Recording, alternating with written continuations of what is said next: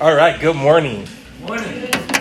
You know, um, listening to Jim pray, I'm like, I was convinced that Morgan Freeman was the best narrator. I, I, think Jim could give him a run for his money, man. He could give him a run for his money. Like, who wouldn't want Morgan Freeman to narrate their lives? Now I'm like, maybe I could get Jim to do it, man. Just, just talk over my life. I didn't turn it on. I, I, I got a love hate relationship with this thing. All right. In um, 9 11, 2001, I was a freshman in high school. And I was in my science class, Earth Space Science. Ask me what I learned, I don't remember. but I remember sitting there in class, and then one of our other teachers came in through the door and she said, you won't believe this, but planes just hit the, the World Trade Center. A plane just hit the World Trade Center. And at that time in our high school, we had TVs, so my teacher turns on the TV and is like, okay, we're just gonna watch for like five minutes to see what's going on. And as we're watching live, another plane hits the other tower. And we were like, whoa, what is going on? And then from there, we're just processing it as a class. I go to my next period, and then they make an announcement that they're ending school early that day. They want our parents to come and take us home. And I remember going home, and very seldomly in the LaFrance household everyone glued to the TV wanting to watch the same thing, but we were all watching the news that day. And repeated phrases were coming up. This was a terrorist attack. Um, radical Islam, Al Qaeda, Taliban, etc. These were the repeated phrases within a 24 hour news cycle that I kept hearing as I was watching and trying to make sense of what I was witnessing that day. You know, after that, within the next 48 hours, it felt like my entire community started transforming. Out of nowhere, flags, the American flag started popping up at every single house in my community. People in my community, older gentlemen in my community who were about 40, 50, were like, man, I wish I could go fight for our freedoms. Even the vegan in my neighborhood, who's like the peaceful guy in the entire world, wanted to pick up arms. See, how was our entire community transformed within a 48 hour cycle? Ideologies. They were using words and phrases to galvanize a people, to become a people who could look at something as potentially heinous, or on the other end of um, the people who were a part of the attack on the towers, to view other people as their rivals. You see, men and women of Scripture, when they talk about principalities and powers, that's what they're talking about. They're talking about things and ideologies that influence you in such a way it gets you to act as they would want you to act. Mm. And I believe that these spiritual forces operate on every level. We're going to read a story today about the Apostle Paul and his journey in Athens. That's an important story if you're going to understand the cultural moment that we're in. Because when Paul goes to Athens, he proclaims the gospel in an area that is just filled with idols. Now, for many of you, you may be wondering, why are we talking about this? I'm not filled with idols. I serve the living God, the holy God, and I don't feel the same temptation. Let me just say this everyone who has any sort of social media or watch any sort of news, this has impacted you to one degree or another. Now, the main goal is to understand the degree to which you're being impacted. But outside of you if you don't feel like you're being deeply impacted. It's impacting the world around us. Like it is causing division in our world around us. So last week we talked about what it means to be a kingdom citizen. And today I'm going to call back to that. I'm going to call back to what it means to follow Jesus. But today I might offend you today, and that's okay. Come on. I learned a long time ago if you're going to offend, offend with intent. It's horrible to offend someone when you didn't mean to. But when you did mean to, amen. At least we could start a conversation. Maybe I offend you and you're like, I don't believe that, and we could start a dialogue, which is okay. There's not enough people talking to each other about some of these things. And that's okay. So if you feel that pricking your heart, like, ooh, you offended me, I invite conversation with me. Now, if there's more than three people trying to talk to me, then obviously we're, we're at the email level. And I don't write well, and I probably won't write you back, so you got to wait till next week to talk to me. But it's really important that we talk about this as a people of God. Acts chapter 17. The book of Acts is the story about how the church spread from Judea to the ends of the earth. And in this part of the story, Paul ventures onto Athens. Athens, at the time, once upon a time, not in the present moment of when Paul went there, was the intellectual capital of the world. And so Paul comes here and proclaims Jesus. And we're going to read that story. Acts chapter 17, beginning in verse 16. While Paul was waiting for them in Athens, he was greatly distressed to see the city was full of idols. So he reasoned in the synagogue with both Jews and God fearing Greeks, as well as in the marketplace day to day with those who happened to be there. A group of Epicurean and Stoic philosophers began to debate with him. Some of them asked, What is this babbler trying to say? Others remarked, He seems to be advocating foreign gods. They said this because Paul was preaching the good news about Jesus and the resurrection. Then they took him and brought him to a meeting of the Areopagus, where they said to him, May we know what these new teachings is that you are presenting? You are bringing some strange ideas to our ears, and we would like to know what they mean. All the Athenians, this is Luke's commentary as he reflects on the Athenians. All the Athenians and foreigners who lived there spent their time doing nothing but talking about the talking about and listening to the latest ideas. Paul then stood up in the meeting of Areopagus and said, People of Athens, I see that in every way you are very religious. For as I walk around and look carefully at your objects of worship, I even found an altar with this inscription to an unknown God. And so you are ignorant of the very thing you worship. And this is what I'm going to proclaim to you. The God who made the made the world and everything in it is the Lord of heaven and earth and does not live in temples built by human hands. And he is not served by human hands as if he needed anything. Rather, he himself gives everyone life and breath and everything else. From this one man, he made all the nations that they should inhabit the whole world. He marked out their appointed times and histories and their boundaries of their lands. God did this so that they would seek him and perhaps reach out for him and find him, though he is not far from any one of us. For in him we live and move and have our being. As some of your own poets have said, we are his offspring. Therefore, since we are God's offspring, we should not think that the divine being is like gold or silver or stones, an image made by human design and skill. In the past, God looked, overlooked such ignorance, but now he commands people everywhere to repent. For he has set a day when he will judge the world with justice by the man he has appointed. He has given proof of this to everyone by raising him from the dead. And this is an intense experience for the Apostle Paul. Think about it. He grew up Jewish and he's in a place filled with idols. They even have an idol marked out to an unknown God. And Paul was a monotheist. And so clearly he has in his heart probably Deuteronomy 6 about worshiping one God and loving him all your heart, soul, mind, and strength. And so when he approaches this group and they say, Man, we want to hear you speak, he's like, I got to find common ground with them. I got to find a place where we could connect. And then from there, I can present and explain to people what the gospel is all about. So what does Paul do? He goes to his normal approach. He he talks about Genesis 1 and 2. He's like, you guys at a base level, I think, agree that everyone was made from God. Remember, in, during that time, most people were largely religious. Very few atheists, what we would consider. Christianity actually was known as the atheists of that time because they believed in one God in particular. And so Paul is approaching them. He shares this story that they all come from. And to be sure, Paul is adapting his gospel to his audience. Some of the things missing in this presentation is the cross. Is, as we were reading that, Paul doesn't mention anything about the cross. Because he's like, well, these guys probably would instantly be offended by that. Let me talk about the resurrection. I'm not necessarily going to bring up the cross. Let me talk about Jesus and him being raised from the dead. You see, Paul first focuses on what they have in common people have called this the inner apologetics. Like, there's common ground for most of us in here if we spend enough time with each other.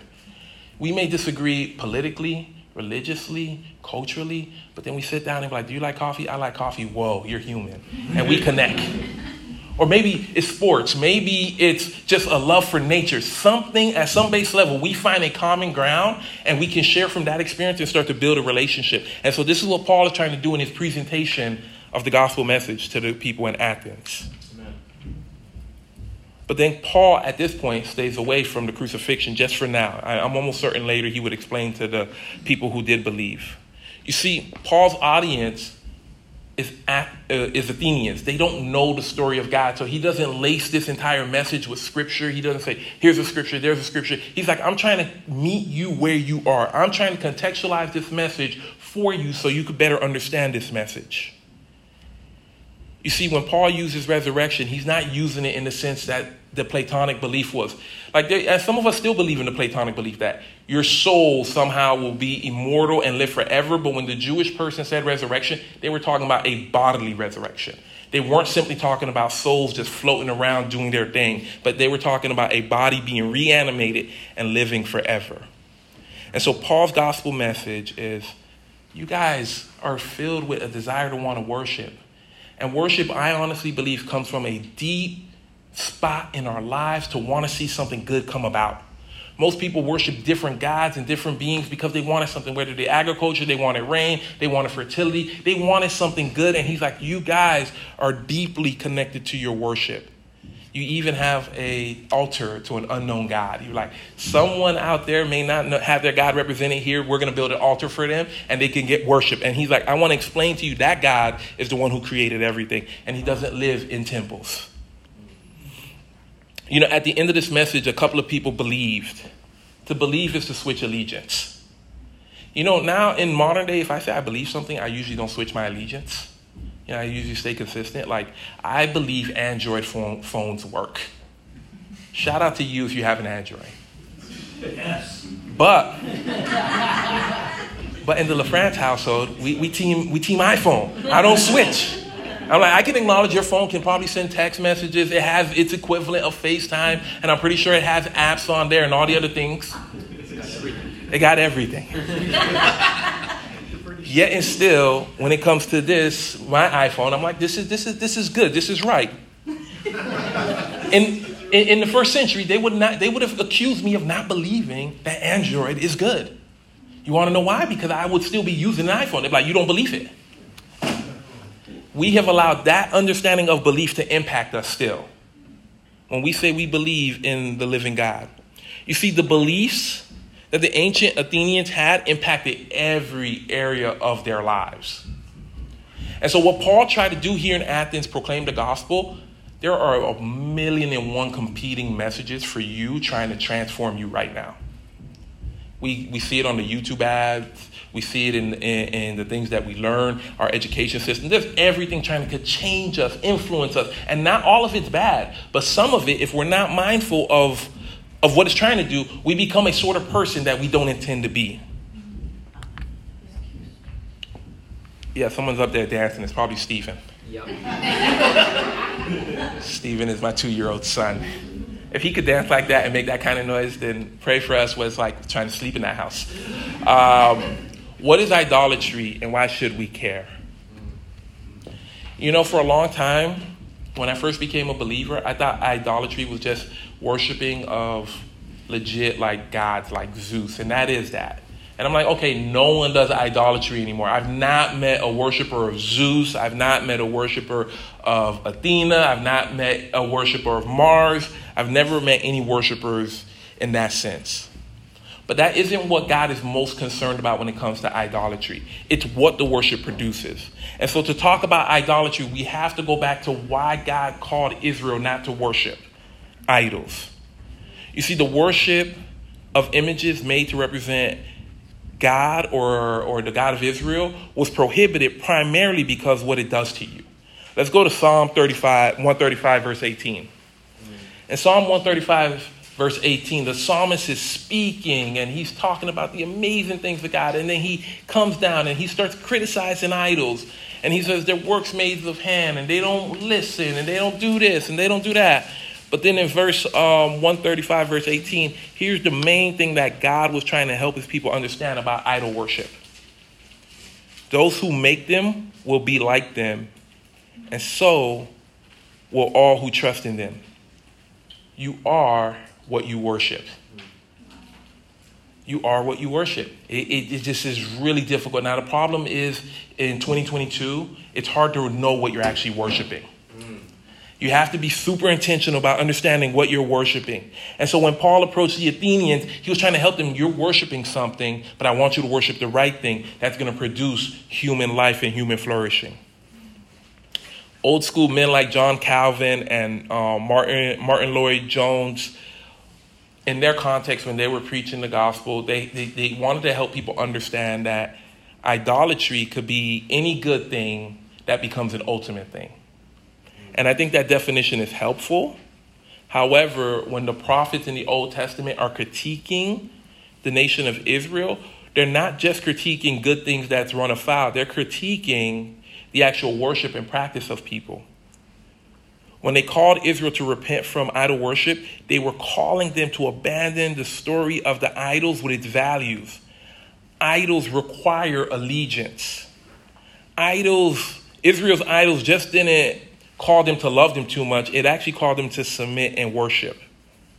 And so Israel, whether it was um, the, the kids being sacrificed by Molech or the other different gods in the Mesopotamian area, you started to become what you worship. And so the prophets were like, get away from that. Abandon that story. Because every idol has a story that it tells. A story, I would argue, in 2022, a story of human flourishing. This is the reason why we all get caught up in, in, in, ideologies. They tell a story of human flourishing. Who doesn't want humanity and, on a personal level, yourself to flourish? And so it's very tricky. Here's a quote from David Koyzis. He wrote this book called um, Politics and Illusions. Every ideology is based on taking something out of creation's totality, raising it above that creation, and making the latter revolve around it and serve it it is further based on the assumption that this ideology or idol has the capacity to save us, save us from some real or perceived evil in the world.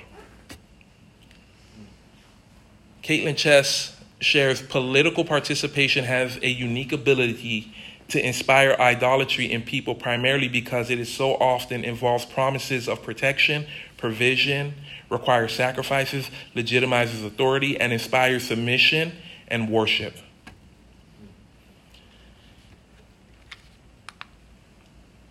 Idolatry manifests itself in ideologies.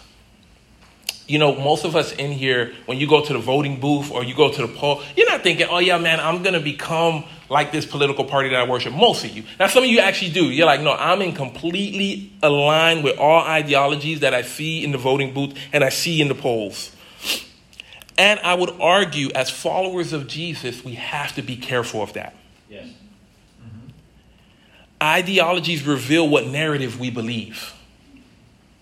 We're all being told a story, like Charles Taylor said, we're all being told a story. We all live into a story. In our secular age, even the unbelief are believing a story, whether conscious or unconscious. And so we have to be very careful what narrative we're living into. Jonathan Haidt, a social psychologist, says, and he, he, he's, he's a non believer, but he says we, says, we believe almost anything our team supports. Have you ever seen that? You know, you just like, man, I, it, it doesn't matter. I could put up a political statement up here if I don't put the particular party. Depending on where we think it comes from, we might instantly reject it. But if I put the particular party or the saying, then you're like, no, I accept it. So I could put up here, love your enemy. All of us, let's just pretend we're not Christians. Some people are like, oh, blah, blah, blah, blah. But once I say a quote from Jesus Christ, you're like, oh, yeah, yeah, no, no, no, I'm totally with loving your enemy. Because we needed to know who it was from first. And so it isn't so much the ideas that we're critiquing, we are a part of the particular party. And imagine Paul going into Athens and having to preach the gospel and understanding that he has to untether the people who are hearing the message from these ideologies and to draw them in. Our team gets our allegiance more than our particular beliefs. Like we just support our teams. I am a Dolphin fan through and through we, we was doing good for a while, man. And then Tua got his concussion. And those are already days behind us, man. But I love all Miami sports teams. I appreciate all Miami sports teams. Who made me a Miami sports fan? The culture around me. The culture around me. Everywhere I went, we were singing Miami Dolphins. If you're from South Florida, Miami Dolphins number one. And then uh, I, I, know my Patriots folks here, man. Uh, you guys been dominating us as long as I've been alive. like just been dominant. When I saw Brady leave, I was just like, maybe, maybe. But then the Bills started getting going, and you're like, all right, maybe another decade of darkness. But the challenge is, I was formed in a culture that I had really, by the time I was six years old, I decided I liked all these teams, and there was no reason other than this is what I was swimming in. Yeah. That happens to all of us. Yeah. You wake up in the morning and you realize, I hate these sort of people. I like these sort of people. I like this sort of team. And by seven years old, you already have a formed opinion, even if you can't find any concrete reason for it. Do we think all of a sudden at 18 years old that stops? 20 years old, 30 years? It continues. And so we as people who follow Jesus have to consistently reorient ourselves to the narr- narrative of the gospel. I went too far. You know, Israel was charged to recite the Shema. The Shema was an ancient prayer where it says, Hear, O Israel, the Lord our God, the Lord is one. Love the Lord your God with all your heart, with all your soul, with all your mind, and with all your strength. They were charged to recite that consistently, and it's almost certain because they knew the threat of worshiping something else was always present every single time you woke up. Jesus adds to the Shema.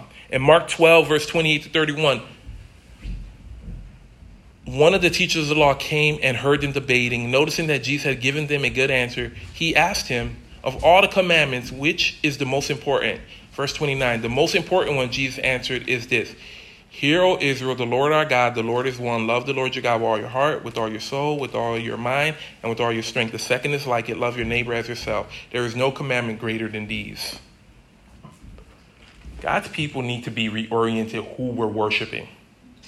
Our worship should stain every component of our lives, like we talked about last week with the kingdom of God. Like it needs to stain every component of our life. Some political ideologies. This is not an exhaustive list. I'm not.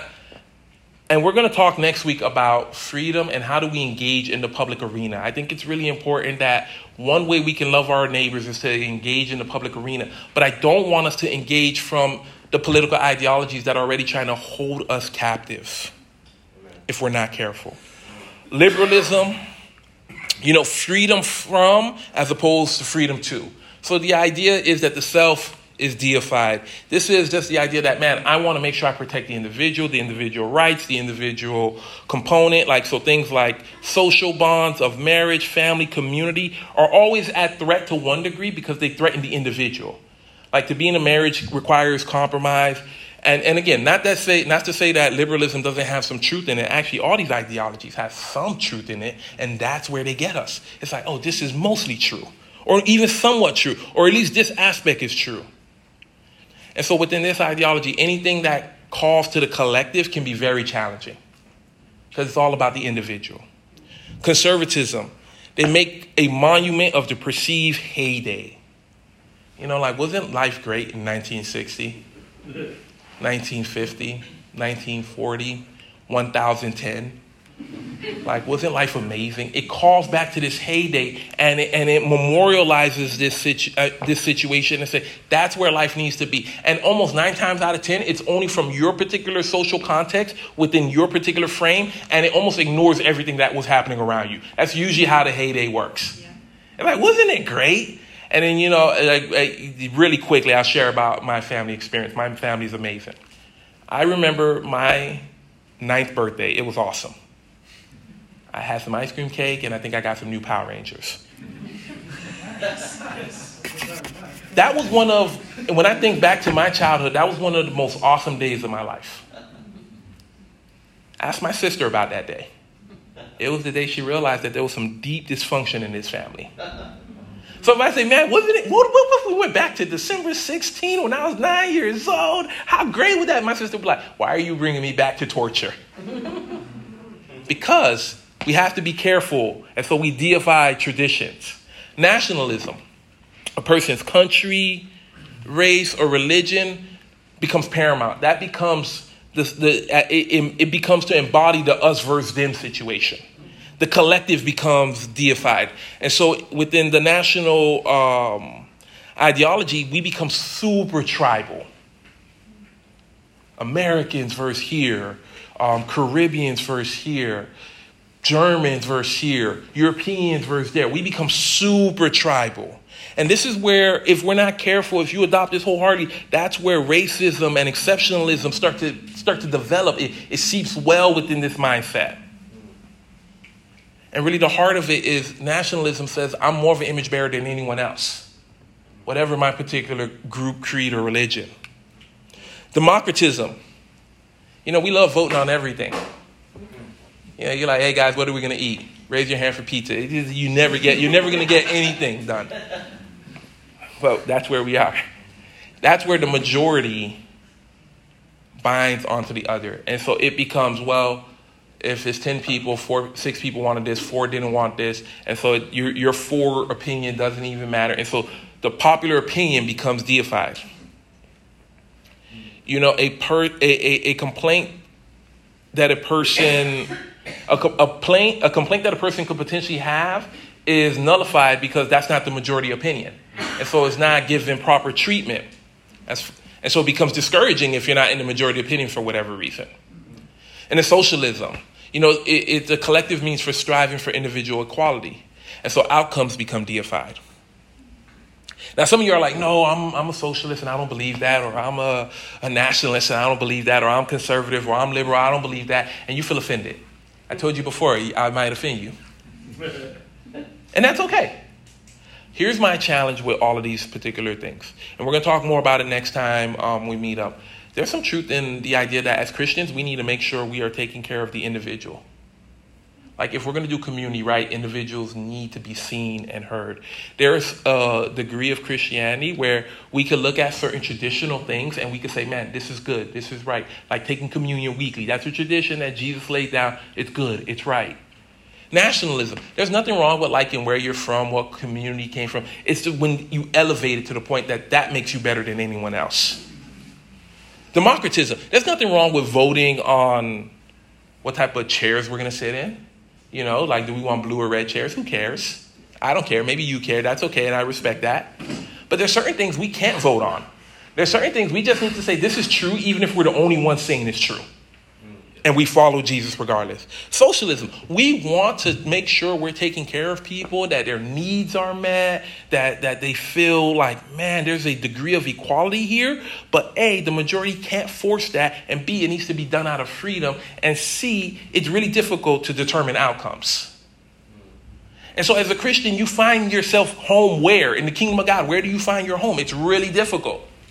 And so, people are vying for your attention, saying, hey, come do this, come do that. And you're like, my my politics is Jesus Lord. And I got to figure out how to make Jesus Lord in this situation and how to love people well in the midst of it. Right. Ephesians chapter 2. You know, when we were looking at Acts chapter 17, Paul was trying to help them understand that the resurrection meant a new reality if we believe Jesus rose from the dead, we are living in a new reality, guys. It, it, it's a game changer. That means the way that the world is set up does not have the final say because death did not have the final say on Jesus. Ephesians chapter 2, beginning in verse 1. As for you, you were dead in your transgressions and sins in which you used to live when you followed the ways of this world and the rulers of the kingdom of the air. The Spirit who is now at work in those who are disobedient all of us also lived among them at one time, gratifying the, um, gratifying the cravings of our flesh and following its desires and thoughts. Like the rest, we were by nature deserving of wrath. But because of his great love for us, God, who is rich in mercy, made us alive with Christ even when we were dead in our transgressions. It is by grace you have been saved, and God raised us up with Christ and seated us with him in the heavenly realms, in order that in the coming age he might show the incomparable riches of his grace expressed in his kindness to us in Christ. For it is by grace you have been saved through Christ, and is, and is not from yourself, it is the gift of God, not by works, so that no one can boast. For we are God's handiwork, created in Christ to do good works, which God prepared in advance. the powers and principalities are not disembodied spirits, simply They are inhabiting the air we breathe, but also our institutions and our structures. They, biblically speaking, they're not just seen and simply unphysical, but they're also physical as well. You see, the Bible insists that they are more than meets the eye. In the biblical view, the powers are one and the same time visible and invisible, earthly and heavenly, spiritual and institutional. Powers such as um, government, physical manifestations like buildings and all this other stuff, and how they go about doing these things. There is a atmosphere that dictates that.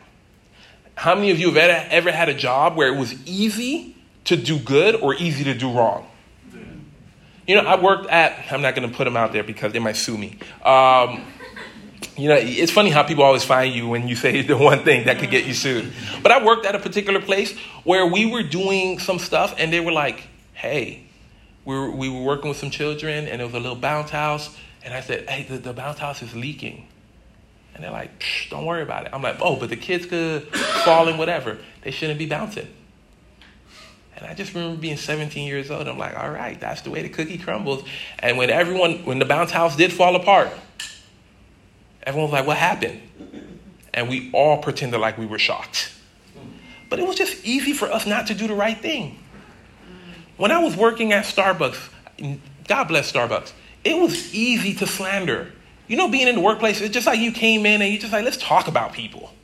Customers, oh, look at this guy. He's like a poo poo head and all this other stuff. It was just easy to slander because there was a power at work.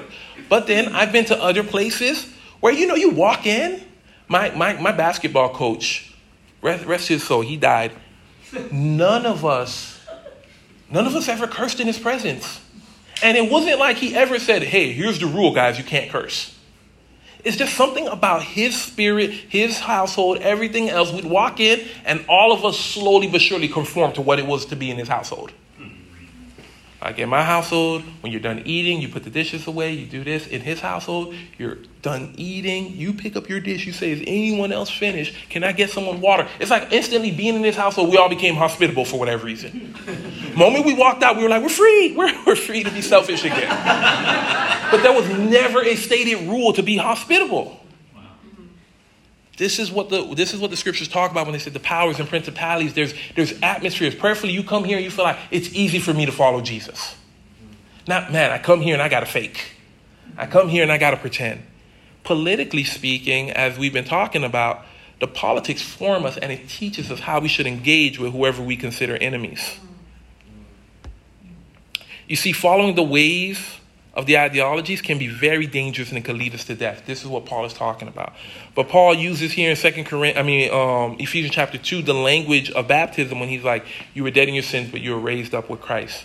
Our baptism points to a new reality that these isms no longer reign over our lives. We are new citizens. But how do we engage? That's what we're going to talk about next week. Finally, be strong in the Lord and in his mighty power. Put on the full armor of God so that you can take your stand against the devil's schemes. For our struggle is not against flesh and blood, but against the rulers, against the authorities, against the powers of this dark age, against the spiritual forces of evil in the heavenly realm. Our struggle, our struggle, we are, in theory, should be struggling because the world is consistently trying to get us to dislike and like someone consistently trying to form us. You know, the proper name for Satan comes from the Hebrew Hasatan, and that, that name just means adversary. Everyone can be an adversary. Everyone has acted as an adversary to some extent. Now, when they use adversary in the scriptures, they're talking about adversary in terms of in opposition to the kingdom of God, in opposition to the ways of the kingdom of God. And Satan in the New Testament his name still means adversary, but also accuser. And Satan is in adversarial, is in adversarial mode against the kingdom of God. The ideologies we worship, if, if we went to the logical conclusion to each, each one that we had a couple of slides ago, we end up going against the kingdom of God. To a large extent, we end up going against the kingdom of God. And so many of us are okay with that sometimes. Now, I think as a follower of Jesus and as a minister, I think the church should take some responsibility for that. We have not always taught the best on the kingdom of God and what it means to be a citizen of the kingdom of God. That's right. And we need to make sure we do an incredible job moving forward. Like you have citizenship in heaven. That does not mean one day when you die. That means your citizenship is presently here in this moment and you're called to live an alternative life. And so the church needs to grow in how we can present the kingdom and make sure that the kingdom is at the forefront of our minds. But then there's an individual responsibility. This is where those spiritual disciplines. I know sometimes, you know, reading the Bible could get boring, hearing spiritual things could get boring, and but we get to a point where we end up because we're bored, we end up sucked into the 2-minute TikTok video that just de- debunks all of our ideologies for the more mature people who don't have TikTok, your thing is like Facebook. Like you guys get on there and you just like go in, man. Um, we're praying that you could be set free from Facebook as much as the young generation could be set free from TikTok. In between, guys, we're like on Instagram, and so we show a photo that speaks more than what we actually write. You're like, oh man, I'm sad. Photo. Um, that's just where we are. We don't use words, we use feelings. But it's really, it's really important that on a personal level, embody, look at the Gospels, read them, try your best to read them, read teachings on the Gospel. And if any teaching that prevents you, if you're paying attention, that prevents you from listening to Jesus, then that means in that area you don't agree with that teaching. If you think any one of these ideologies is the definition of kingdom of God, I, I, I hate to break it to you, you've been deceived. You've been deceived. But good news there's always hope and there's an opportunity for repentance.